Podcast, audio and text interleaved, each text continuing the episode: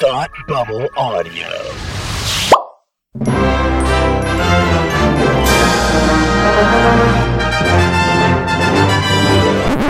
Great Scott! I was way off.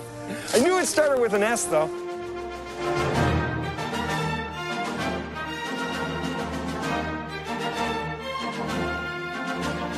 Hi, welcome to Academy Geeks, where three geeks don't geek out with beer. I'm Tim, and with me, as always, are two hosts because we have combined shows this evening. One of them is my friend and host of Academy Rewind, Palmer. How are you today? Good. How are you doing? Excellent. I'm doing very well.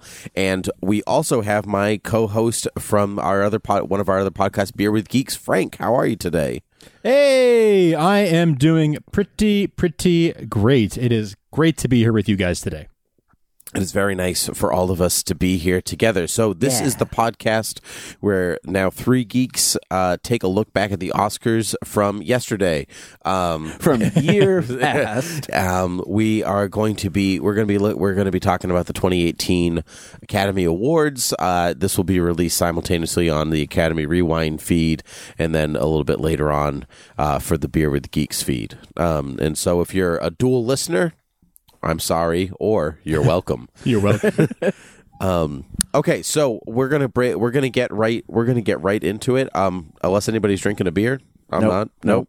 I've got Oh, one. Frank. Yeah, Frank is all right. what do you got? I, all right, I have a Newburyport Brewing Company Greenhead IPA, Ooh, and it is a delicious, delicious beer. I opened one yesterday, and uh, I enjoyed it. Enjoyed it quite a bit. So, yeah, it's a local brewery from Newburyport, Massachusetts. Um, great little brewery with great beers. So, Greenhead Cool. IPA, good stuff. cool. All right, great. All right. Um, that's that's wonderful. Uh, I'm drinking uh, tea because I have a cold. I'm drinking water. All right. because you're a human being. Good. Yes. Okay, great. all right, so we're going to talk about the 2018 Best Picture nominations, and then all the other stuff, and and then the other movies that, all the other categories that went along with Yeah. that went along. Um, with the Oscars, but to run down the Best Picture noms were Darkest Hour, Dunkirk, Phantom Thread, Three Billboards Outside Ebbing, Missouri, Get Out, The Post, Call Me by Your Name, Lady Bird, and The Shape of Water, which of course won Best Picture. You forgot Greatest Showman. Uh, No, I didn't. You know who did? The Academy. The I Academy? literally, Yeah. literally nobody forgot it. If they did it on purpose because they hate you. You're just kicking him while he's down now, You're Tim. too because you're too critical of their past movies, and they heard it. Well, and they were like, "Nope, spoil- not happening." Spoiler: There's one movie this year that I'm going to be very critical of. Um, it better not be Shape of Water, because you you'll you'll be along with what other some people were saying about the I, Academy. yeah, I saw that. I saw that this morning, and I was like, I was like, really? I didn't realize Shape of Water was that divisive. Are you kidding? Yeah, I, No, I I'm would not. think I would think so. Yeah, when people ask me if I had seen it bef- before it won, even I said yes, and I loved it, but it's not for everybody. Right. This is not. It's not a crowd pleasing movie. It's a very strange. It's a very strange movie. I mean, it isn't. It isn't. It's actually Yeah. fairly straightforward, but it's Beauty and the Beast without the Beast turning back into a man. Right. Yes, Sort of, Um, yes. Yeah, no, I I see what you're saying. I didn't realize, but I didn't realize it was that divisive. I mean, I also heard Three Billboards is divisive. I wouldn't. I wouldn't call Three Billboards divisive. I don't think it was. I don't. Th- it had the potential to be, um, but be, because I think just the subject of like police brutality is a divisive subject. Sure. But I think that uh, sleeping with the fishes uh, was a little more was a little more divisive, and people were like, "What?" Like, I think there there came a point in uh, Shape of Water for a lot of people, myself included, to a certain degree, uh, although I didn't hate it. But there was a, a point where people were sort of like, "Yeah, that might be a little bit too much for me." That, ooh, yeah, that's happening now. That's too much for me. Okay, but you all got that she's a fish goddess, right?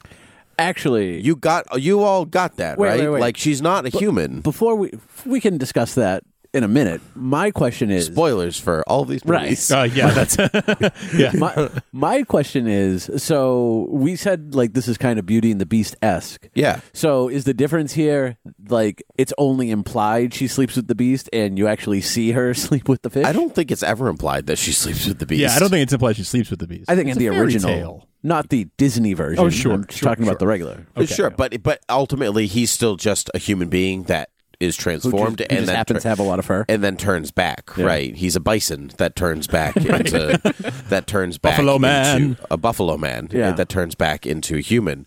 But um, but she she has gills. That's the whole thing where like she needs to be in the water, and then like she seeks sexual pleasure in the water, and then that she has those marks on her head. So then when she goes in the water, she is like of his people. They're the same species. Uh, really? Did I- she have that's gills that was the my whole reading movie? on it. He- the whole movie. no, No, I she, don't she think doesn't. she has He- those marks on her. She has those marks on her right, neck. but the he whole turns them into gills. Yeah. just like he de-aged. Um, Yeah, Mm. I'm with Then Palmer. why on would this. she? I'm So with she Palmer just on happens to have three gill slit marks on her neck, on each It's- side of her neck. it's called a fairy tale for a reason. no, I, she's of like she's. Uh, that's why why she doesn't speak. You know, she oh, can't Oh, because I- she. You know, I very much disagree with you on this, Tim. I very strongly, I'm, I'm very, very much with Palmer, and very, I must, I have to very strongly disagree with you. I don't think she had gills the whole time. I really don't. No, she. I swear she did because when I when I saw the film, I I saw the marks on the side of her neck, and she was like, "Oh, she's a fish person." I get it. I, I, That's- I think maybe you were, you were, because you're, you're good at, at sort of projecting what's going to happen. I think that you were like seeing, seeing where it was going, but I don't think it was there yet. I, I I really swear don't. to God, it was there. Look, we know how I get. Look, we we've been in this situation before, all three of us. When I don't think I'm right, I'll pretend that I'm right. But but I also Like you're doing now. But when I'm also right, I'm right, and then you all have to concede that I'm right. Uh, well, I guess So- we all just have to agree to disagree because I really don't. I'm, I unless like someone who worked on the film says that that's what it was, I'm not going to believe that. Because I'm not. Just, sa- I'm not saying that they like they like opened and closed. They weren't like flaps that opened and closed like real Like they do at the end. but they like they do at the end. But she's never been in that situation to like to have them open in the context of the film. Yeah, but like at the end, he he places his hand on her throat to make them. to make them open. yeah, he like heals gills. her. He like turns her into one of him.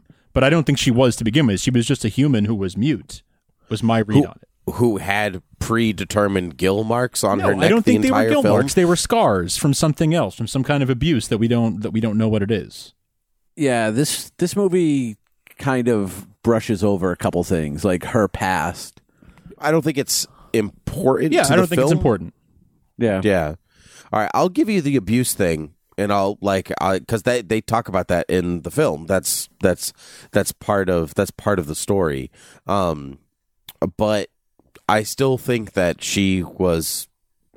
There's something. This she's not just a regular human. That's my that's my go to. Okay. Um but nobody really is in this movie. Like I was I was thinking about this when I was rewatching it last night that everybody has a piece of them in this movie that doesn't make them ordinary. for the 1950s. Right. Yeah. Um, but even then, like Octavia Spencer's character, I thought I thought a little bit more like her thing is like her marriage isn't really great. Sure. Yep. Um, and then you have Richard Jenkins' character, who's in the closet. Mm-hmm. You have her, who's a mute. You have um, Michael Shannon's wife, who loves soap a lot. I don't think that's a that's not on the same level. Uh, It- but I understand. I understand what you mean. But the point of the three of them, they're all three of them are like individual. They're individual characters that form one cohesive character Right. Yeah. together. You know, Yeah, she's the mute, he's gay, she's black, and they all kind of form together this you know mis this mistreated this mistreated group Yeah. that takes care of another mistreated figure. Yeah, in a different movie, like um, Michael Shannon's character is the hero of the story. He's like he's the man that works for the government that comes in and saves everybody from the monster. Like, in a, I'm talking like old school fifties. Like, Right, and that's what Del Toro did, where he made the monster the hero. right? Well, I, I wouldn't even necessarily call the Amphibian Man the hero necessarily. I think Sally Jenkins is the hero. Well, of sure, the story. but I get I get what you're saying. Like he flipped Yeah. the script where Yeah. the traditionally, you know, the all American guy, like you know, who like served his country in the military and now is you know still serving his country in a new way, uh, who who should be in in that 50s 60s sense would be the hero of a movie coming out back then in Right. the time period it's covering. He's the bad guy, and this monster or whatever is the is maybe not the hero of the film, but a good guy, a protagonist.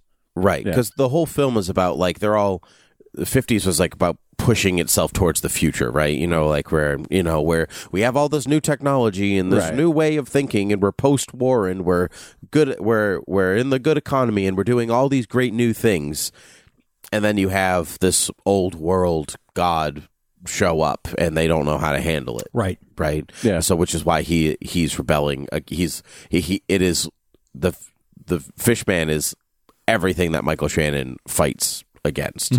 Um, but we, as a, progressive culture, now look at it and say, "Oh no, you know, the monster is the good thing," you know. And but I think in another time, in another in another, you know, decades ago, I would curious what the read of this movie would be.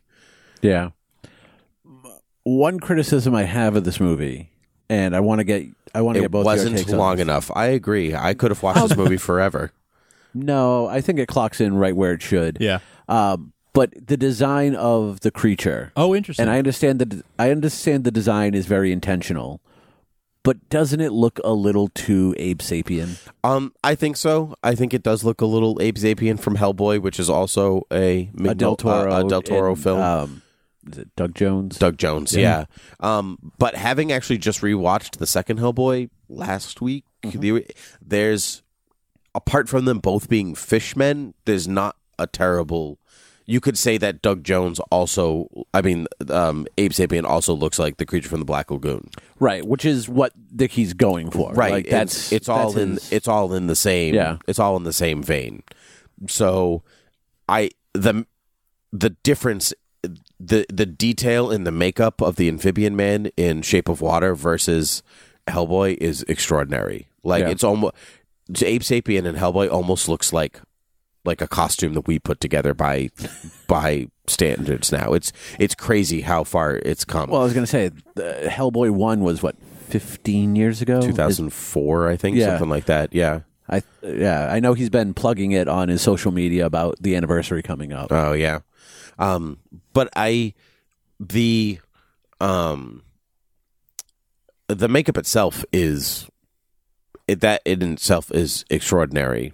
Um although it's interesting that it was considered a costume in the uh, the uh, by the academy did you all notice that I don't. Was his outfit considered a costume? his outfit is considered a costume and not makeup That's interesting. I guess that does make Which sense. I mean, it's like I I mean, mean, if- full body prosthetic, right?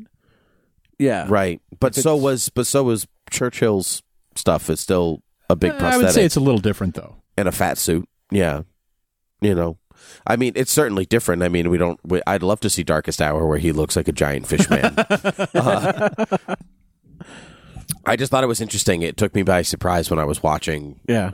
I was watching the clips of everything. It only took Doug Jones two and a half hours to get into that suit, which is unheard of for That's that why. much makeup. See, that's why it's not actually considered makeup Because it didn't take because it didn't take the entire day. it didn't take fourteen hours Right. to put on. Right. It's interesting. yeah. So, did you like the movie? Uh, yeah. So, but that's that's best picture, and arguably he deserves best director for for that picture. We can agree with Those that. things usually go together. right? It also won music and set design. Um, do you do you agree with these decisions? I like the music of it. Um, when I was rewatching Dunkirk this week, there's a thing that that kind of took me by surprise, and I didn't think of it the first time around. If you listen to the music of Dunkirk, it sounds like one piece of music. Probably because it is one piece of music. It might be. It it could very well be, but Yeah. I think I think I I like Dunkirk a little bit more because it just feels like one entire piece and not several pieces that essentially are in this one album.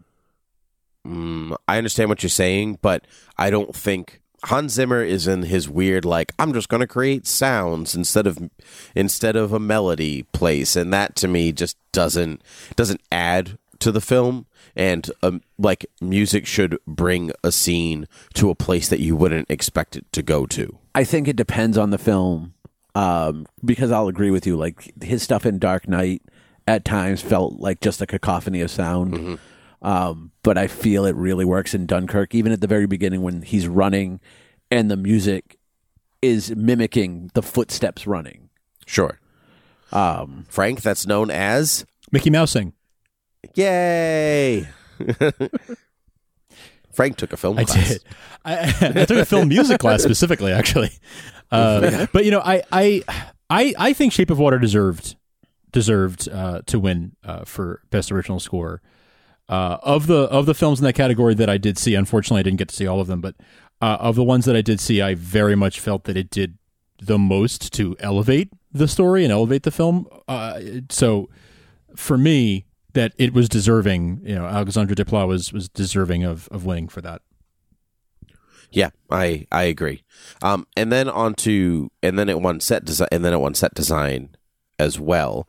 Which, yeah. Nothing in a Del Toro film is accidental. Like the the wallpaper on Sally um, Sally Hawkins' uh, wall look like fish scales.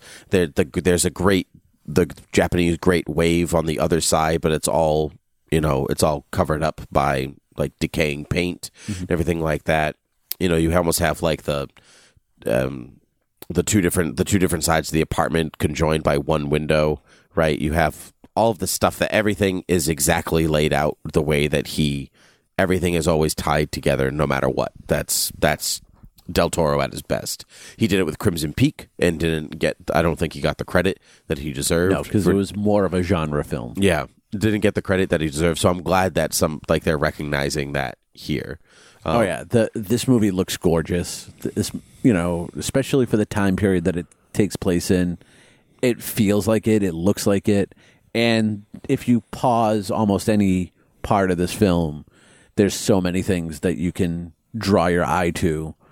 But when you're just watching it at full speed, you know it. It looks like a mix between real life and a fairy tale. Yeah, yeah, this is good. It's perfect. Um, all right, let's let's move out of Shape of Water. Um, let's talk about Lady Bird. Didn't win anything. How do we feel about that? It's a bummer. It's a real bummer. I think especially especially this year with with so the tone of conversation and everything.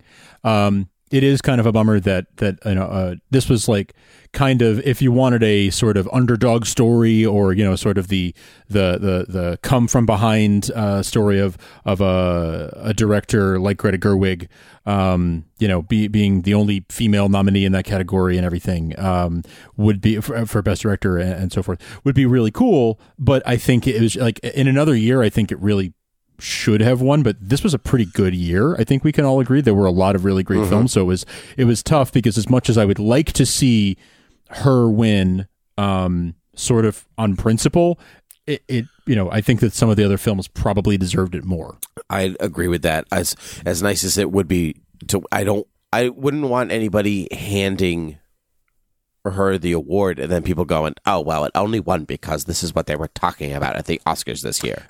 Yeah, Right. You don't want to f- feed that fire and like let somebody you know because then because then it like diminishes. you know she'll di- have won right. the award, but people it'll be sort of sullied by Right. the skeptics and the haters, Um, you know, saying that she didn't really deserve it. the funny thing was, as I was reading Twitter last night, um, I noticed, although I, I wanted to ask, but I didn't want to know the answer. Um, it sounds like some of the some of the people that we follow that listen to the show felt Del Toro got the award as sort of past achievement, I mean, you could say that about a lot of and the directors Oscars that does get their have awards. a. I was gonna say the the Oscars have a track record with doing that. Um, I'm I really championed Lady Bird to get nominated. I championed it to get and they listened because it was nominated. Um, I championed for her to get uh, in a nominee for Best Director. Best Picture for me was a little bit of a stretch, although I did enjoy the movie a lot more the second time around.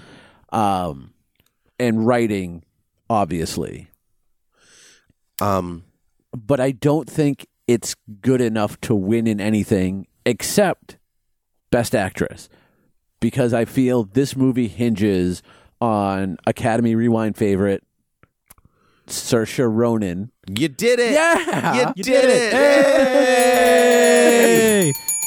Tim, tell him what he's won. You've won a jet ski. A jet ski! Did you steal it off of the guy from? I Did stole you it. stole it off of the Phantom Thread guy? I stole it off of the costume designer from Phantom Thread. 36 seconds. Very impressive. Yep.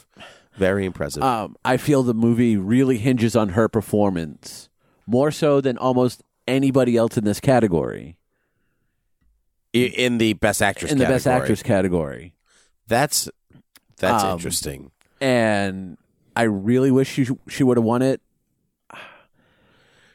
I mean, she I think she's very good in the film, but I don't think she's it's not best act it's not best actress like Yeah, see, I the the, the I don't think the the I, I don't think it's her it's the the range that the character has to go through the the arc the character brings for uh, it starts with and then ends with Mm-hmm.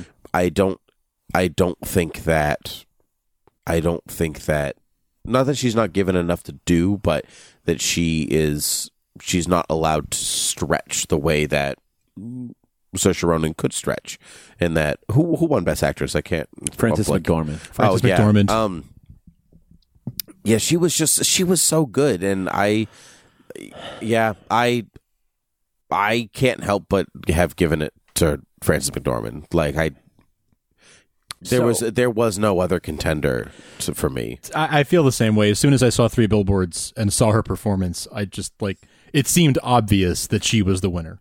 You know, I loved Meryl Streep in the post as well. You know, I'm always Yep, sort of she was very Meryl's good. corner, but this wasn't really her breakout performance. And and you know, she's won 25 other Oscars or whatever. Right. She's fine. Um, I thought Frances McDormand really like she was she was captivating, and like when she when I saw that performance, I knew that was going to be the winner. So I don't have a huge problem with giving it to Frances McDormand. I feel the acting in that movie is stellar. I thought Woody Harrelson was really good. I thought um, Sam, Sam Rockwell, Rockwell. was great. I think he And deserved. I think I he think when we walked out. I even said like Sam Rockwell should get it. and he was oh he was so good too. And while I really like Frances McDormand, I think the I think the the biggest problem is I feel like Sam Rockwell just steals the movie. Oh, I don't think so. I think he does, and because of that, I think it, she kind of gets kicked to the back burner, and that's where I think Cer- Saoirse Ronan kind of stands out. She, her, and Laurie Metcalf kind of really pull that movie through. That, and otherwise, could be a much drier movie than it turns out to be. Mm. That's it. I mean, actually, I wanted Laurie Metcalf to to win. She was my for best supporting. She was my. She was. She is who I wanted. Yeah. So I mean, I- Um, who? Allison Janney won. Who was who was who was, She was okay. always good. she's always good, but I Tonya, she was she was fine. I don't think she was fine. I think she was her consistent Allison Janney self. I don't think the film. I don't think I Tonya let her be as good as she could Yeah. be. Um, I Oh, that's interesting. I- I, I, don't agree with that. I, I think it starts with her being really good. You know, but I think, but Palmer and I talked about this off air that the, the tone of the sh- the tone of that film shifts from kind of this like absurdist dark comedy into basically a regular movie It muddles itself. and so I and so I think it lo- I think it loses part of its charm by doing that, and then so Allison Janney then isn't given like the birth that she deserves Yeah. to to to have made the mother like really shine. So, but that's that's that's me, and like I'm happy that Allison Janney won something because she's great in everything. Yeah. Uh, but you know, like sometimes you just sometimes people win for roles that are not their best or the movie's not the best, but you're glad that they have something. Like actually, Leonardo DiCaprio is a great example of that from when The he- Revenant. the Revenant. Like that's not his best role. It's No. not his best character. It's not his best movie. It was it's just a the good movie, and he's good. give it to him. It's the one where they decided to give it to him. Right. Uh, and and and I'll be honest, I kind of feel like I, I know you guys both loved Sam Rockwell's performance here, and I am Sam Rockwell fan number one, but I don't think this was his greatest performance. I think this is just the one where they gave it to Hmm. him. But I think that it was not his. I don't think it was good. It was a very good performance, a very strong performance. But compared to his body of work, I think something like Moon deserved it. You know more. Sure, but And Moon where- not where being nominated sort of- at all, like you, Uh, yeah. Exactly, exactly. So I feel like because this was his year, like to get a nomination. I don't know if this was the Academy's thinking or not, but it's it feels to me like he was given this because you know what he's overdue anyway. This is his shot. Let's give him this one, especially because compared maybe compared to the other actors in the in the pool, he seemed to be the most deserving uh, uh, out of out of this bunch. uh, I I see your argument. For me, Sam Rockwell in this movie is so plays such a detestable guy to me that while I didn't care about his overall like kind of redeeming story arc mm-hmm. that they kind of went for at the end, I just felt for me to walk out of that theater hating that character the way I did. Sam Rockwell did a really good job at at pulling off how bad he was. Maybe he doesn't pull off the redeeming aspect, but I think that's more of a fault on the screenwriting and not than Sam the actor. Rockwell. And I don't think he's supposed to be completely redeemed at at the end of the film either. He even said like if this is the real world, they'd probably both be in jail. Like that's just you know that's that's the reality of it. But I think you know the movie itself doesn't the story doesn't really end. The film ends, but the story doesn't. So we don't really see in some ways the real completion of his redemption. You see his you see the middle of like he's getting there. You Yeah. know he or he's he's close, but he still has some places to go. Same with her um, in her own story. Let's move on. Call Me by Your Name won Best Adapted Screenplay. I didn't read the book, so I can't comment on how well it was adapted. I think the movie is not for me. It like I didn't connect with it. It wasn't. I think it was well acted. I thought they were both um, Timothée Chalamet and and Armie Hammer were extremely naturalistic. They felt like very genuine, real people to me. It's just not there. But his story is not one that I connect with. So I and I finished the film going, okay, that was fine. That was good. Like I get why people like it, but it's not for me. So, do you remember what you told me after you watched this? Uh, that you would hate it. Right. So I watched it, and I watched it first to get it out of the way. Yep. I don't hate this movie. I don't understand why everybody loves it. Um, because to me, the biggest issue with this movie is like there's no tension for me. There's no, there's no problem. Like everyone's in favor of them Um, being together. I would say there's tension with his uh, kind of girlfriend. You know, like you know, what does he do with that? Blah blah blah. So there is some tension. Yeah. But I know what you're talking about. There's no MacGuffin. yeah. It's not really tension. There's no MacGuffin. Um, but I think that the, I think that it's beautifully shot. But I mean, I think it's hard to screw up Italy in some ways. Which, which for some reason I had in my mind that this movie was supposed to take place in Florida. Uh, that's the Florida project. when they I realized that afterward. but like when they started talking Italian, I'm like, why are they talking Italian in Florida? What is this movie that I'm watching? Interesting. Interesting. Frank, what did you think about Call Me by Your Name? Yeah, you know, I, I think um, my perspective is that it's look, I'm a straight white dude, right? It, it wasn't for me, but I still Exactly. appreciate what it what it represents to people f- for whom it was for. Exactly. So I. Uh, in some, I, I wish we had like a third perspective here. I'm not going to elaborate on it too much. I think you guys kind of captured it. It wasn't for us, um, but I can still appreciate and see why it means so much to so many people for whom it is for, who feel represented by it. I'm- I um, think representation really matters, and and I think it's important that you know we we remember like okay, you know what, this wasn't for me. That's fine. It was still a good movie. I see how good it was. I see what was oh you know the I see why it won best adapted screenplay uh, and all that, but it wasn't for me, and that and that's that's all I have to say about it. Really. I have a friend that saw it four times in theaters, loved it, like, and so- and it was meant, it was meant for him, Right. And There that's and that's great. And so I'm glad that I'm glad that it's there. Yeah. and you can't connect with everything. No. Um, speaking about a, a film that the Academy didn't connect with, The Post also didn't win oh anything. yeah, um, it was just It was just it was a movie that was there. I mean, it was only nominated twice, It, Best Picture and Meryl Streep. right? Meryl Streep. Which I believe is just a thing that happens when Spielberg or Meryl Streep are in a movie. they automatically true. it like they pencil it in. Um, I mean, my my thing though, it, it, I I thought the post was very good, and I thought in another year, I think I said this about Ladybird too. Another year, this would have won pretty easily, probably.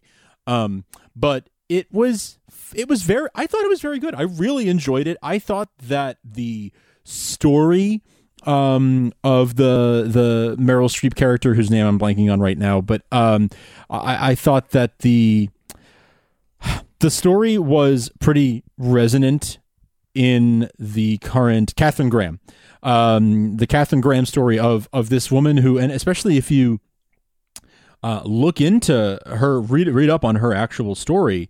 Um, it, was absolutely true that she didn't really, she didn't really. In fact, they didn't really put this across completely in the film, but she didn't know what she was doing. I mean, she inherited this. She she came, from a time when you know women were seen and not heard, and, and and that kind of thing, and they didn't have opinions, and they certainly didn't run major companies that went public or anything like that. They weren't women weren't generally you know business people. So so Katharine Graham in the Post was uh, a a a, a feminist icon and and a pioneer, um, and so I, I think that's very important. And and another year, this film would have been sort of this triumph of the human spirit type of thing.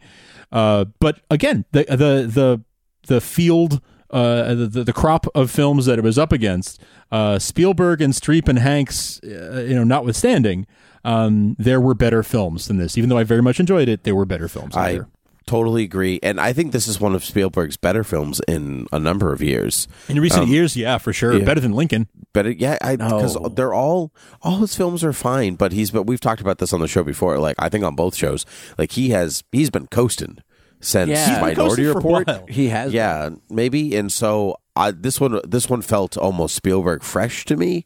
Um, Yeah, see, I didn't. And I it- agree, I agree with that. I agree yeah, with that. Yes. and I know It's some people in a long didn't time. agree with that. Right. Yeah. Like I I still feel he's coasting on this movie. Like it's it's okay.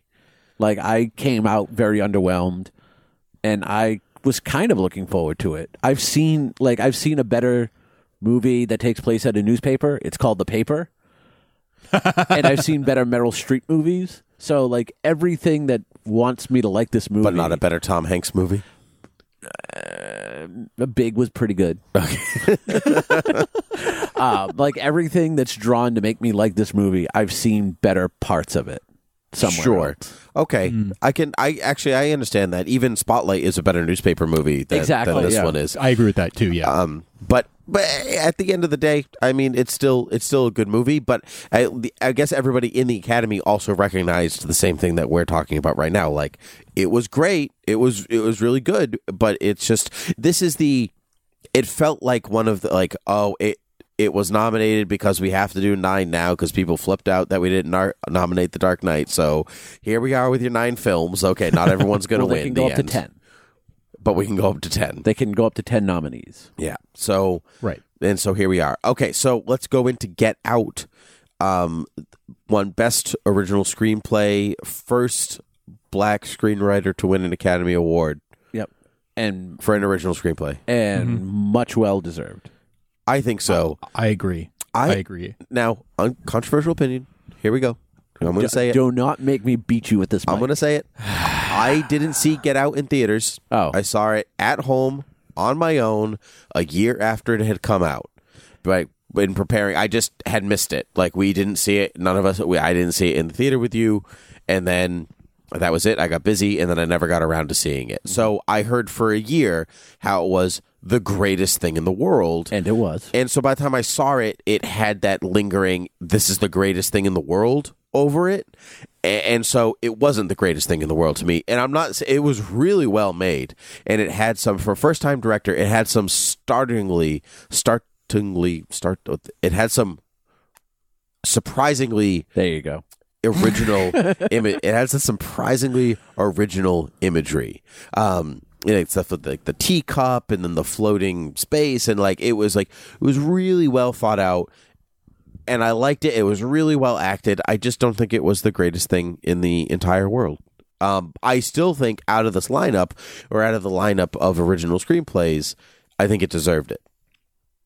Yeah. So I, I don't disagree. I don't disagree with. I don't disagree with the outcome. I just, I am just stating for those who maybe also feel the same way that it wasn't. If you if you didn't see it at the zeitgeisty moment, it's kind of almost like Game of Thrones or whatever that, or like Harry Potter, whatever. If you're if you're not with it in that moment, Yeah. with the surge, then it's not everything that it is. I think this movie um, really begs you to watch it with an audience. I saw it in the theaters opening weekend, and no, I, you know I loved it, and even rewatching it, I still really liked it. But there's watching the movie for the first time with an audience that doesn't know what's happening and knows all the tropes of a typical horror movie, mm-hmm. and and hearing just like the gasps and an audience reaction that you don't typically get in a theater really pushes this movie over the finish line for me. Hmm. So the fact that you were robbed of that experience Yeah, and I mean that's your life incomplete. movies. go ahead, Frank. I, I agree with Palmer. I, I think there's a couple of things here. I think that it is very important to see it with an audience. Actually, I think that that was a big part of what made it so enjoyable for me. I also saw it. I think it was opening weekend, very early on in its run, anyway. And and I thought that you know. So there were, my point is there were big crowds still at the point. It was still full theaters, and that uh, did bring a lot to the experience. But I think that there's a lot for me. Again, uh, you know, straight white guy here. Um, it made me think about my for lack of a better term privilege and the way that I look at the world and how that's not how everybody looks at the world and how important it is for me to remember that in my daily relationships with everyone with people of all colors and, and creeds and everything else. Um, because the way that it it paints you know the family even when they're acting quote unquote normal and he's all like oh you know i would have voted obama for a third time if i if i could have like why is that the first thing you say when you meet a black person? Like that you would have voted for the black president you know? Like Right. that that belies a, a, a kind of subtle racism. Even if it's like well-meaning racism it's still kind of racist that your first thought is oh hey you're black. Let me tell you i have a black friend or i voted for the black president. Like there is something there. And it made me think about oh shoot what are things that i do that are like that? I bet there are uh, unconscious things that i do well-meaning without realizing it. And it really made me think and and then it put me in the place of and i think it very much is trying to do this. Imagine you live like imagine put yourself in someone else's shoes where that is your entire world and people are always sort of patronizing to you and talking down to you and condescending to you in that way thinking that they're being your buddy and your ally but they're really being condescending it made me look at myself in that way it made me think about the world in a completely different way. Um, even things like where where where they're at the party and uh, uh, the the the young the, the guy who actually yells "Get out!" who's wearing like the you know like the straw hat and everything. Um, he's like this hyper sexualized Adonis figure for this older white woman. Even that sort of you know way way that this that sort of stereotype being brought to the fore was very interesting to me. Um, I thought there were a lot of moments like that that I think are easily missed, and uh, that that I think are very important. And again, it just made me think of the world in a different in a different lens. Well, I'm glad that you said that because one, you said it very well. It was very articulated. Good for you. Um, but uh, but also, I think a, a film that wins wins best writing, best best screen, um, best original, best adapted, best film.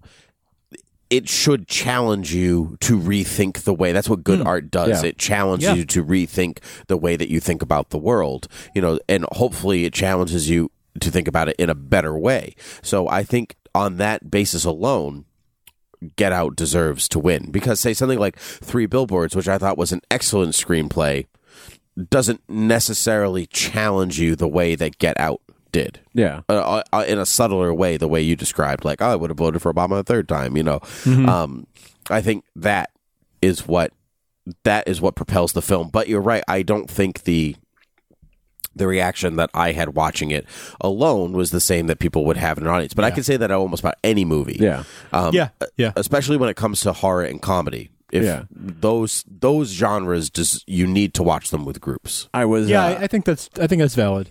I was telling Tim the other day when I was rewatching it for the podcast that in my head, the only person that I find in Get Out who's very like outwardly racist is the brother.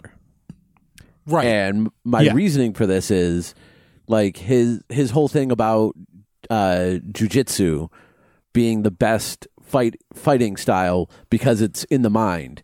Meaning even if I get even if I get my mind put into a black body because they believe the the African American person is structurally and physically superior, he's like, I'm still gonna have my white mind.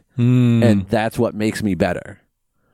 See, that's that, that's a that's a really good insight. And if I had thought about that more, maybe I would arrive there. But I hadn't. I hadn't. That hadn't really. I hadn't processed that the same way. That's a really interesting insight too. Like um, and and I agree with you. Like a lot of a lot of Bradley Whiteford, uh, Bradley Whitford's um, dialogue is very like, you know, I I can see through the lens of how he is in the movie. Like, yeah, that that kind of does sound racist. Or why would you say that? You know, when you first meet when you first meet him, like my man, my man, and I'm like, yeah. and And, I'm the like, thing is, we all know guys like that. Oh, definitely. or we you've all done, know people like that, or you've accidentally done it, or, like- or that, right? and you're not thinking about like like it's one of those things like you don't mean it to be racist but how does it come across Exactly. Exactly. That's that's what made me, to Tim's point, made me like challenge my own perception and my own thoughts about myself. yeah Now, Um, after I gave that big defense of Get Out, I kind of am sad the Big Sick didn't win in this category. I thought that you would be, um, because it you like that film quite a bit. I love that film. I love Kumail Nanjiani for I have for many years, and I love that it's the true story that he and Emily went through. Um, and and this movie has so much heart and so much uh, like they poured years of their life into it. And I'm I'm such a big fan of Emily's and of Kumail's that I know like everything about the movie at this point, and I know that like how much of it is true and how much of it is exaggerated and so forth. So, you know, I feel very emotionally invested in it more than I do with Get Out. So maybe that's coloring it a little bit as well. I think that's a good point. I don't think that The Big Sick is a challenging film. Like it doesn't challenge you the way that Get Out does. Ooh, see, I I disagree a little. Maybe maybe not to the same extent. I'll grant you not to the same extent, but I do the, think it is- certainly not to the same extent. Not to the same extent. No, I, I agree with you there.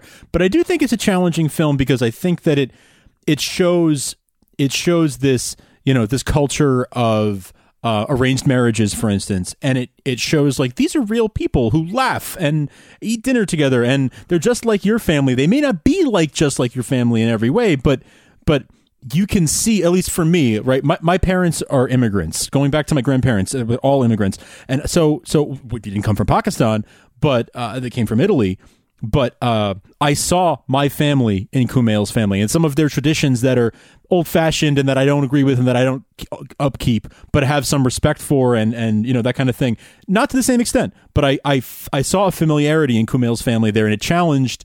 It did challenge my perceptions a bit. Not the same way Get Out did. Not the way, same way where it made me look inward and and see like my own faults and things. But it did make me think differently about a culture that I'm less familiar with and say like, oh, that's more like we're more alike than I realized. Sure, but I guess I guess there are a lot of films that are say like The Big Sick that could also could also do that, you Yeah. know, in a lot of ways. So uh I as much as I as much as I did like that film, it doesn't sit in the same it doesn't sit in the same plane of existence and i think that a film like you you're very connected to kumail Yes. and his wife and you know Yes. to that story and you know all but a film has to stand on its own Agreed. without I think all Get of Out- those things Get Out was far more unique in that regard. You know, the story that it tells and the way it tells it and the devices it uses are way more unique than than The Big Sick, which is, if you boil it down, is a rom com, which we've all seen plenty of rom coms, and we've seen other stories about immigrants and things like that. So, so I, I on its own merits, it's less unique, less original than Get Out. So Get Out does deserve it. I'm just saying that I was a little sad as a fan of Kumail and Emily. I was a little sad to see them lose, you know, in the category that they had the best shot at winning in.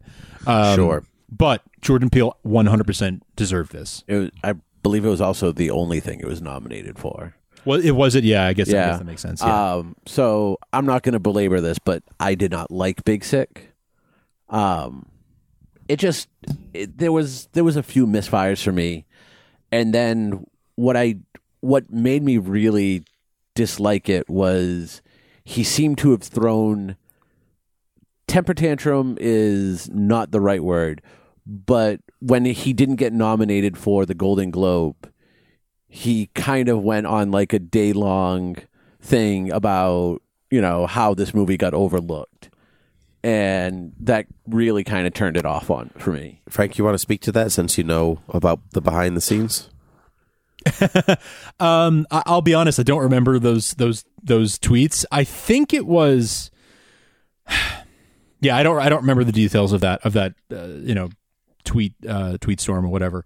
Um, so I I can't I can't speak to it. Okay, well, let's we're just gonna move on um, because we still have some films to go through. Um, Phantom Thread. Um, we I actually really liked it. I'm not a huge Paul Thomas Anderson uh guy, like, but I was really captivated by Phantom Thread quite a bit. I think as much as I think, say, Beauty and the Beast even also deserved, say, a costume win or or Shape of Water for for the amphibian For the man fish. suit and all that. The the clothes in that film were unbelievable. And I, I really enjoyed it. Paul Thomas Anderson's films recently, particularly this one, they're like they they're a lot of build up to almost nothing, uh, and then it kind of takes a little bit of a veer off road um, and going in and kind of expecting that to happen, you could really enjoy that experience. Um, I don't think that. Um, oh my goodness, what's his name? The greatest actor of all time, Daniel Day Lewis. Daniel Daniel Day Lewis. I don't mean think Ray he Fiennes? deserved to win. Uh, for the, he was very good in this film, but I don't think he deserved. But I don't think this was his. I don't think this was his greatest. Mm-hmm. Um, and so I'm glad it wasn't. The film wasn't tipped to in his favor. The awards weren't tipped to his favor. Yeah. just because he, this is supposedly his last film. Well, I mean, he's won before, so Right. that helped. Um, I, I actually really, really, really, really despise this movie, and I'm not typically a Paul Thomas Anderson fan. Um, I think Daniel Day Lewis just playing Ralph Fiennes wasn't enough for me, and it's lacking. Like as much as I. As much as I've disliked some Paul Thomas Anderson films before, it's you've also lacking like you've also liked some scene. Paul Thomas Anderson films. I have. I've uh, because we were looking at his filmography and like Boogie Nights. I like The Master. I like. Um, There Will Be Blood. I like Daniel Day Lewis's acting in that. I don't like him in this, and I really Well, dislike. he's not really a likable person. no, but I mean, like even the characters he plays, like you're not supposed to like him in There Will Be Blood. That's true. I like his but acting. He's in very There Will Be Blood. charismatic in that film. This is Was like, I supposed to this- like him in Lincoln because I didn't? Yes. Oh, oh, oh! You are not Shade welcome thrown back. at the president. Um, wow, you didn't like him in Lincoln? No, I mean not that I didn't like the character. I didn't like his acting in Lincoln. Oh, so I didn't. interesting. I didn't buy that that that that president would do those things. That's it. That's it. I didn't buy it. Um, I, so let me get this. So, Frank, did you see this film? I didn't. This one and uh, uh, Darkest Hour, I did not see. You didn't see Darkest Hour? I know. I'm really bummed. I'm really bummed that I didn't see it. All right. Well, Spoiler: They win the war. they what win. was the Yeah. hour dark? It was. It was actually during the power outage. Oh, the Dunkirk power outage. Got it. Okay, so we can move on from Phantom Thread since Frank hasn't seen it, and then let's actually move to Dunkirk. Uh, I mean, um, well, I was going to do Dunkirk then Darkest Hour, but since Frank didn't see Darkest Hour, let's uh, let's do Darkest Hour first, and then we can then we Yeah. can talk, I'll talk about Dunkirk. Darkest Hour was great. It was one of the best films of the year. I'm really glad that Gary Oldman won. Yeah. I do think there is, despite what people say, a little bit of Gary Oldman in that performance. People are like, he's unrecognizable, and I'm like, no, he, that's. Yeah, I can see him. I can see his eyes haven't can- changed. I can hear him. I can hear him a little bit though, but his it's kind of like his um we've talked about um Frost Nixon on this podcast before, and we've talked about um, Frank Langella's Nixon. Yeah. where he's like he's Nixon, but he's not quote unquote being Nixon. Mm-hmm. You know, he's not doing an impersonation of Nixon. He's just embodying the character. And I think that's what Gary Oldman does. He embodies the character. And he does sound like Churchill. If you listen to what Churchill really sounded like, it's not the like Brian Cox really gruff. Although I like the Brian Cox version. I like that the bulldog Churchill. It's kind of like the deep. It's like the deep voiced Abraham Lincoln. Also not true. Um, and so he had a high reedy voice. So I like that he. I like that Oldman presented a. In some ways, a historical Churchill as opposed to the caricature of Churchill. And that's where I think his performance really shines through, as does the makeup, which it completely completely deserved because apparently the amphibian man was a costume. But even then, I would still give it to his transformation because Oldman is a tiny, reedy little thing, and he plays Churchill. Go ahead. on Frank. the on the note of the costume versus makeup thing, it just occurred to me. Do you think that maybe the decision was made? I mean, because I think a lot of the way this happens is it's the the filmmakers nominate, you know, put forth the nomination, right? So like maybe they put forth I know where you're going with Shape this, of yeah. Water as a costume because they thought they had a better shot of winning there than as makeup. You know, it could be debatable, it, that kind of thing, or It's or, very or, or the- possible. you know, the Academy was like, well, we're going to give this one the makeup and this one the costume because they both deserve to win. So, you know, something like that. Does that make sense? What I'm saying? yeah, sort of makes like, perfect sense. And I, I, I think everybody who saw Darkest Hour went best makeup right before uh, before nominations even went out. Everyone went, "Yep, that's it, right I there." mean, there was buzz about it before the movie came out. right. I didn't From the trailers. I didn't think that. I mean, I'm I'm but fine you with never it winning think be- what everybody thinks. So no, no, no. What I'm saying surprise is. I'm fine with it winning best makeup. But I didn't think I walked out of that movie, and I even tweeted on the Academy Rewind Twitter, like that is the best actor. Like I, I as soon as I walked out of the movie, I, I, Mm-hmm. I tweeted remember that, Yeah, I was like, I'm, I'm positive. I just saw the best acting, the best actor performance of this year, and I was right. He's really good in this movie, and I went into this movie with trepidation.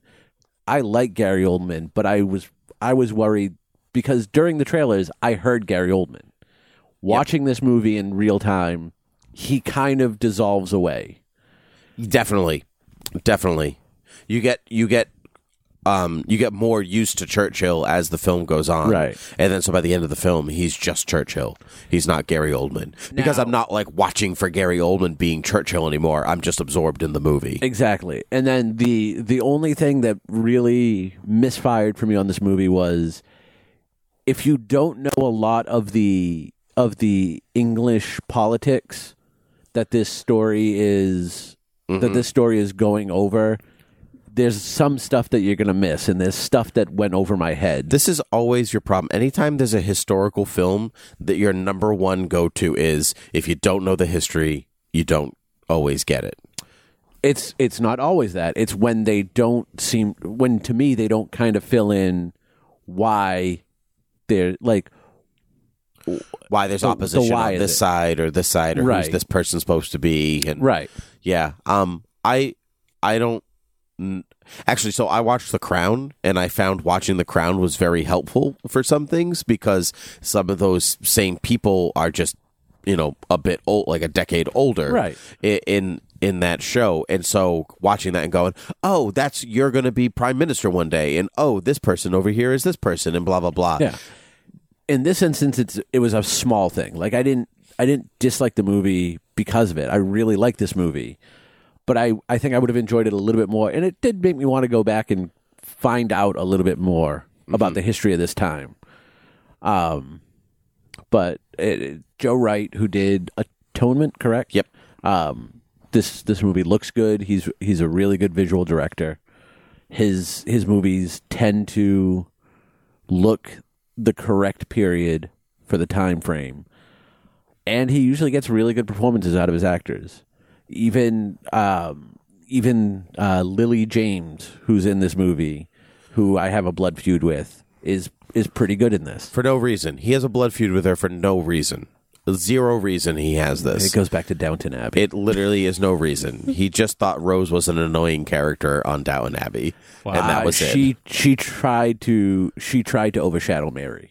No, who, who nobody's favorite character is of course Palmer's favorite. She's mine. Yep. Okay. So Naturally. anyway, can I say one thing before we move on from this You movie? can say a few things if you want. I well, I didn't see the film, so I can't really comment on the performance. I was a little bit disappointed uh, that, given Gary Oldman's personal history of domestic abuse, that this sorry, year what? of all years, Yeah, you didn't know that? I had no idea. Oh, yeah. What are you talking about? uh, uh, his previous wife Yep. had accused him of, of having beaten her pretty pretty badly I had no idea. Wow, in, that in is front of their upsetting. children. In front of their children. That is upsetting. um, very upsetting. So I was I was a little upset that I- again I didn't see the the film, so I can't comment on his performance. Maybe it was the most deserving performance. I'm sure it was. Everyone seems to think it was. I'm sure it was. I do not take away his acting talent, but I was disappointed that we're sort of still rewarding bad behavior when we're talking about Harvey Weinstein on the one hand and how horrible you know and how how glad we are that he got kicked out of the academy, and at the same time Kobe Bryant and and Gary Oldman won Oscars at the same at the same Oscars where we're talking about about uh, uh, Harvey Weinstein and how great it is that that we're having this moment. It was a little disappointing to me. Not to say they didn't maybe that their work wasn't award winning award deserving work, but it still seems like would you give an Oscar to Harvey Weinstein at this point? No, I don't think we would, or Kevin No. Spacey for that matter. Right. Um, so I was disappointed on that note. now, here's an interesting. So why was that not? Why was that not in the conversation at all? it it because has it been. You've missed it. I've it- well, it has missed been. it. Because it, It has it been. cropped up right after the Golden Globes. This Uh-huh. is also a story that's Years old. quite a few quite a Quite a few few years old. Yeah. So there's the whole time is Is the is this is a case? Of, is this a case of Hollywood forgiving Gary Yes. Oldman? Well- and I mean I, I, I don't think Yes it's like a and Mel. Gibson thing where like he was ostracized and then and then allowed back in. I Yeah, think it's more of a never thing of no, he wasn't really ever ostracized. I think it's kind of a, thing a thing of like we didn't have these issues on our radar at the time, so it was sort of like, Sure. huh, that's weird. but, Anyway, like, it, moving on. It came out and it was a thing. So like yeah, while I while I agree I wouldn't give an Academy Award to Harvey Weinstein at this point, I think the from I really hate saying this the the biggest the biggest reasoning for me is this was never kept a secret. Like everything else was like if he did those things something should have happened to him. But it was out there. Like it was a known story. It wasn't like a Yeah. hushed secret. Hmm, I don't know. I don't. but I agree. I I I understand your It point, feels and I icky. I agree with you. Can we at the very? I, I I wouldn't have I wouldn't have voted for him were I in the academy, and at the very least, I think we can all agree it feels icky that at this Yes. time, at this moment, we're still it giving really- these awards. it to, really to people does. Who've done horrible things. um, yeah, no, I I I definitely agree with you.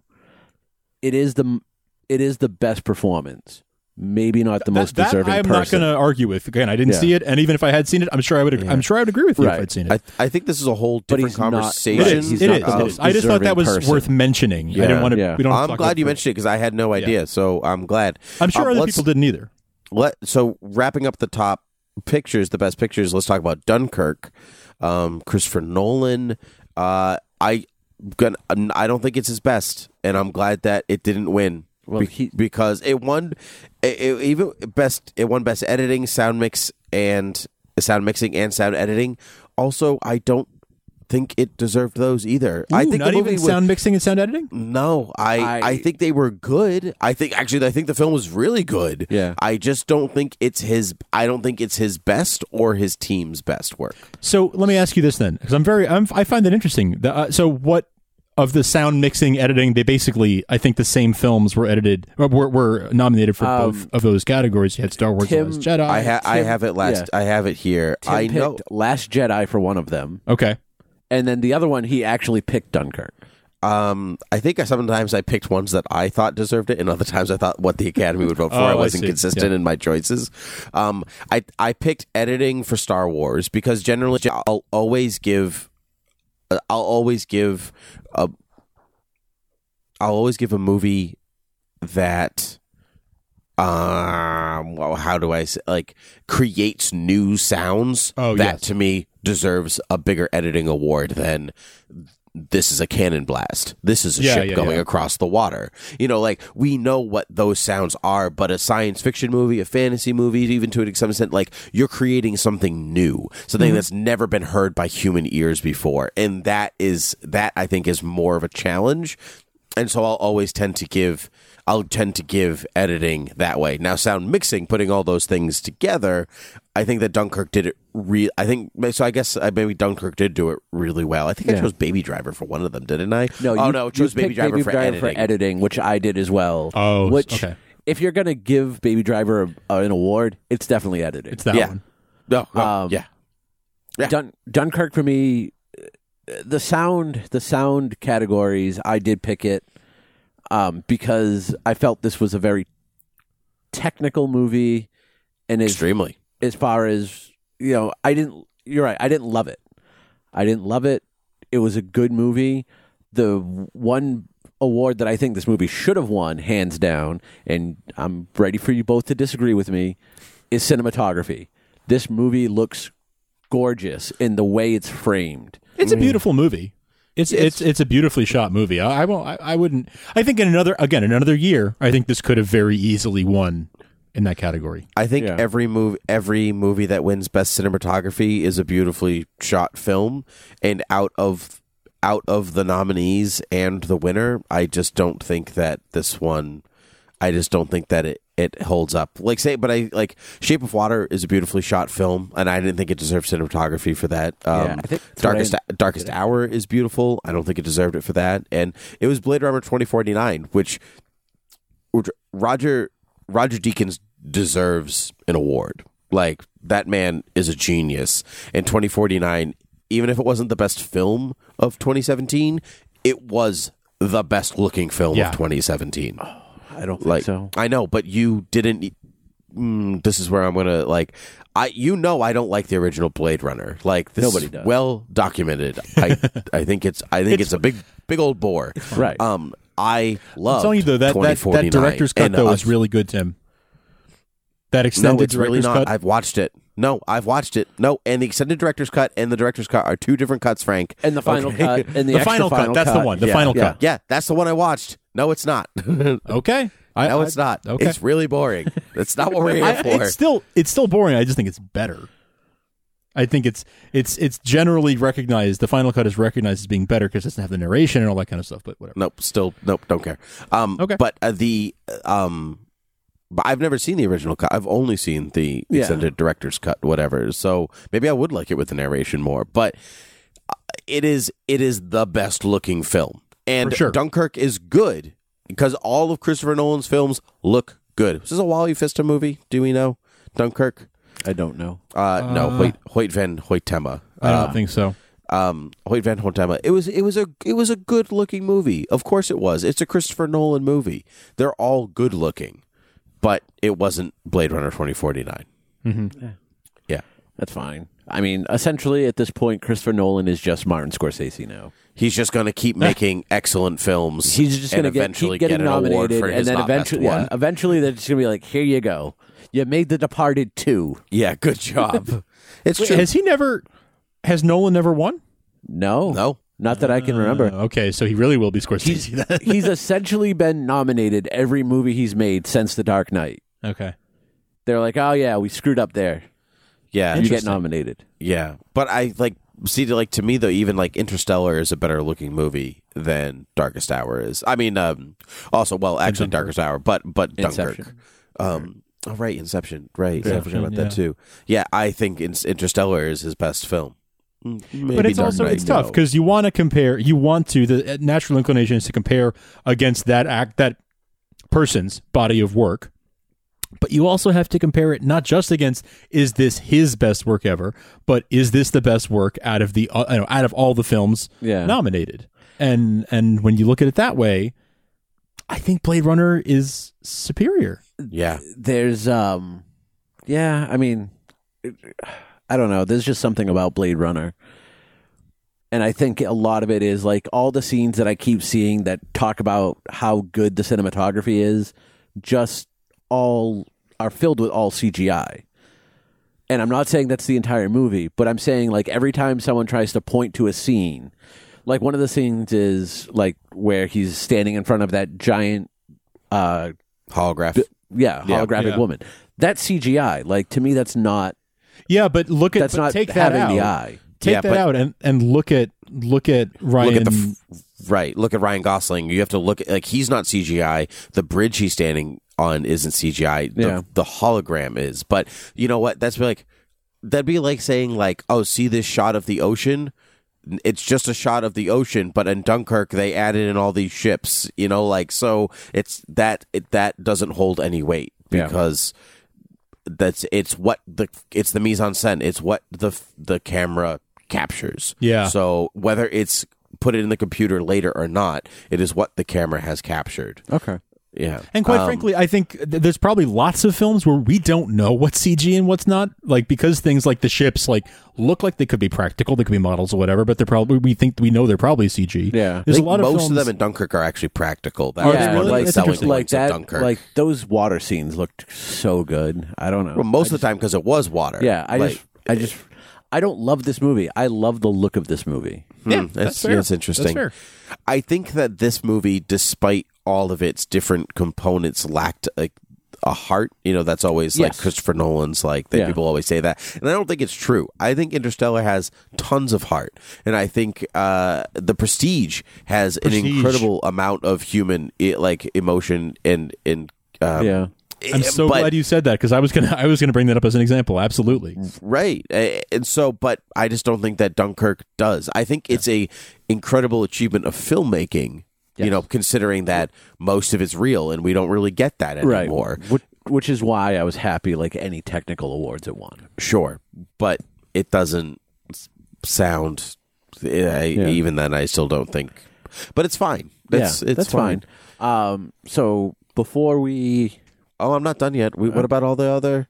What about all the other things? Uh, There's the other categories? I, I, yeah, I, I saw most of these things. I didn't see the documentaries because they're really hard. I know to you find. didn't. They're really hard you to didn't find. choose any. Um, did you see them? No, I just went with the best sounding ones. Okay, and both times I was right. That doesn't uh, count. both times I was right. That's doesn't- horrible. That's that doesn't count. That's why I didn't choose them. No, it doesn't matter. No, you both have to- times you I was can't right. Take those out you of know, you that can't get tally. credit for those though. You can't You count can't. those Yeah. against your total. You You can't. cannot picked get them. credit for I those. picked You them. cannot. Nope.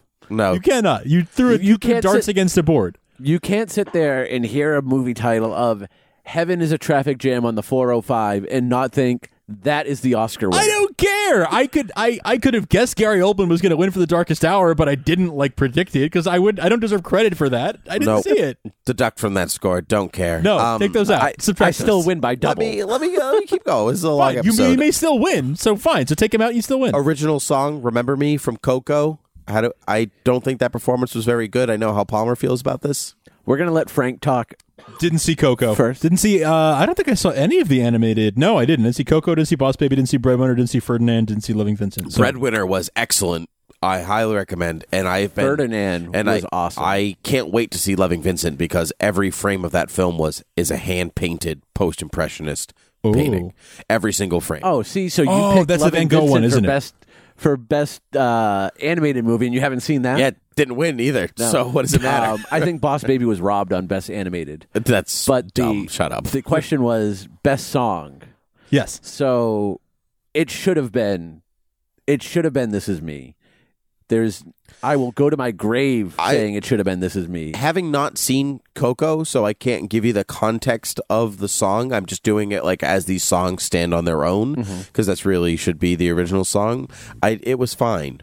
Mm. Um, but I, I do agree that this is me. I think has like th- this is me was in the Olympics. Like Yeah. it was in the last day of the Olympics. and and easily the best moment of the Oscars was Kayla. Is that is that how you pronounce her first name? Sure, I have no idea. Keala Settle, Sure, the singer. I have no idea. All right, good job. Okay, you're the one that's in love with the movie. E A L A. K E A L A-L-A. Kayla. Yeah. Kayla. So Keala Settle, her performance of "This Is Me" was one of is the best moment of the Oscars last night, and probably one of the best moments in the past few Oscars. Um, her almost breaking down, crying towards the end. It was very emotional. But all that aside, it should have like when I think of an Academy Award song, I think of this, and I think of My Heart Will Go On. I think I think of And- songs that have made it into the cultural zeitgeist, And I think the 90s song Disney. has, and none of those other ones have. Yeah. yeah. I'm gonna keep. I'm gonna keep going. Keep rolling, Um, yeah. Animated film, we kind of already talked about. Just as a side note, before we started this episode, my sister texted me asking if I had seen Coco yet. And as I was typing out the message, "How much did you cry?" without even saying whether I had seen it or not, she responds with, this I haven't bawled that much in a movie ever. so classic Disney. So of course I, I'm going to have to see it now because I love a good cry, um, especially during a children's movie because those are the ones that I cry at the most. I think This is true. I cried during Paddington 2. Just putting it out there. Yeah, it was a did. great movie. Um, Blade Runner 2049 won cinematography, which I talked about. It also won best visual effects. Uh, I I don't agree with What this. else was nominated for visual effects? uh, better visual effects. I, I would think. imagine so. Uh, Guardians Last of the Jedi- Galaxy, Last- Kong Skull Island, War for the Planet of the Apes, Star Wars. oh, War for Planet of the Apes. War for the Planet of the Apes should have won. One day, the I- Academy is going to recognize um, Motion capture. motion capture, and that'll be the day they give Andy Serkis like Life five Achievement lifetime Award. achievement Yeah. awards. I it bothered. War for the Planet of the Apes was from start to finish one of the best films of 2017, and Oh, it was. and that's not as a, just as a and I'm saying like looking at this list of 2018 films, War for the Planet of the Apes was just as stirring and moving and thought provoking as any of those films.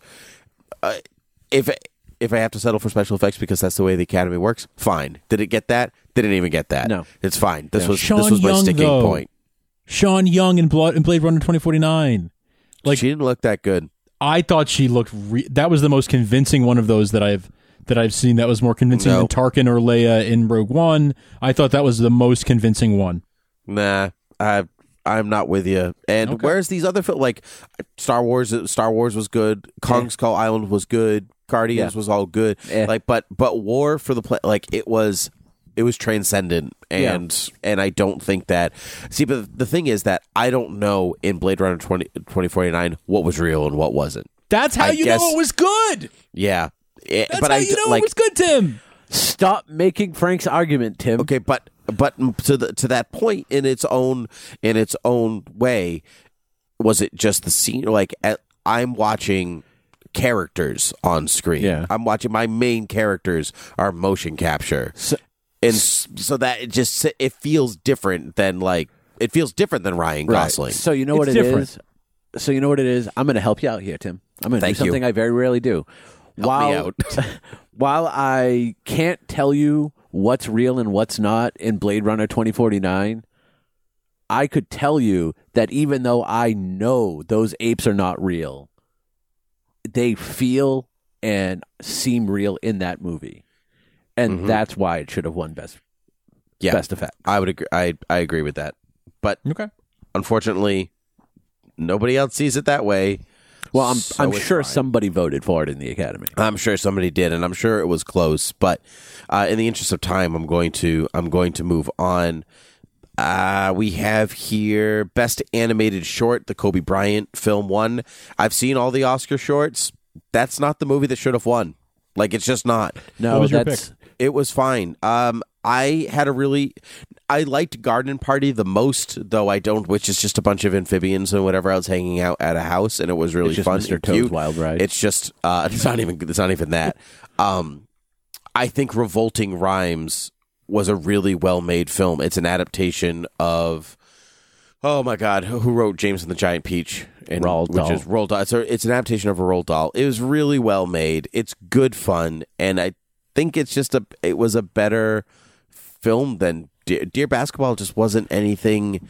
It, I don't think it was anything like it. It was inspirational, I guess, but that's kind of it. But so was Lou. yeah. To me, Dear Basketball winning felt like it doesn't happen as much at the Oscars as it does in other award shows. As much as it was, we want to give you this award because we don't have the opportunity to. We want you, Kobe Bryant, to be able to give you this award. Yeah, and I just I didn't like it. It wasn't I wasn't there for it. Negative Space was really good. I recommend. Best live action short was The Silent Child, a film that I also really liked. Did you see the shorts, or am I talking to myself here? You're talking to yourself. Um, the Silent Child was excellent. I don't think it deserved best. Um, the actually, they were all good. Uh, DeKalb Elementary was excellent.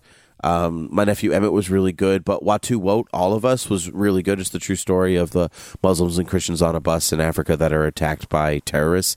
It was incredibly stirring, thought provoking, made you think about everything that you should be thinking about. And in some ways, so was Silent Child, but I just it was good, but it wasn't the best. Um, but that's that's that's my own take. And then Heaven uh, documentary short Heaven is Traffic Jam on the 405, which I did not see. Thus, actually wrapping up the Oscars Good job. 2018. Um, so, it, so you obviously think Shape of Water. I think Shape of Water deserved Best Picture. Yep. Was it still your favorite film, Tim? I, I remember on an earlier Academy Rewind episode, you'd said it was your favorite film of 2017. Is that still true? Oh, um, it might be. Yeah, it still might be my favorite I mean, have you seen anything else from 2017 yet? I mean, from. from 2017 Yeah, I saw a lot of things from 2017. after we recorded that episode because we recorded that episode last month. Oh, maybe, though I'm not sure. Yeah. All right, Frank. Um, out of the out of the nine nominees, what do you think should have won Best Picture? I I would have given it to three billboards actually. Um, I, I that I really really liked three billboards. It spoke to me more than Shape of Water did. I thought Shape of Water was a beautiful film. I think Guillermo del Toro is like a you know very much a visionary director and a great storyteller.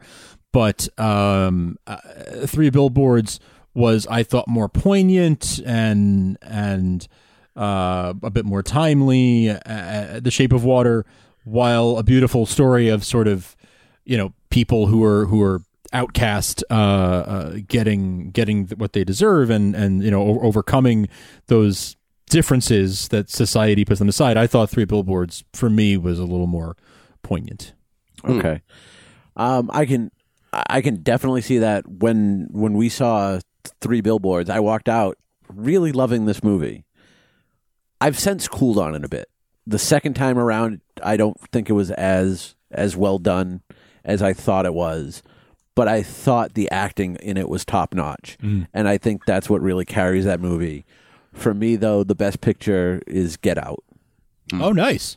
Um, just for so many reasons. One, a you know a, a filmmaker at his first real attempt at a at a dramatic subject doing that much the fact that you can go back and rewatch it and still pick up more stuff and the fact that this is the same guy that gave us Keanu Oh, so true. Actually, and the fact that he like stepped that. up his game so much after that catastrophe catastrophe. Did you Yep. do that on purpose? yeah, I did. um, one interesting fact, though. So, Call Me by Your Name stars Timothée Chalamet, Chalamet. who's also in Chaminade. Lady Bird with Lucas Hedge, who is also in Three Billboards with the brother from Get Out, mm-hmm. Mm-hmm. which has Bradley Whitford. who's- Whitford. Whitford, who's also in The Post. Huh. Yeah, he is. Wow. Wow.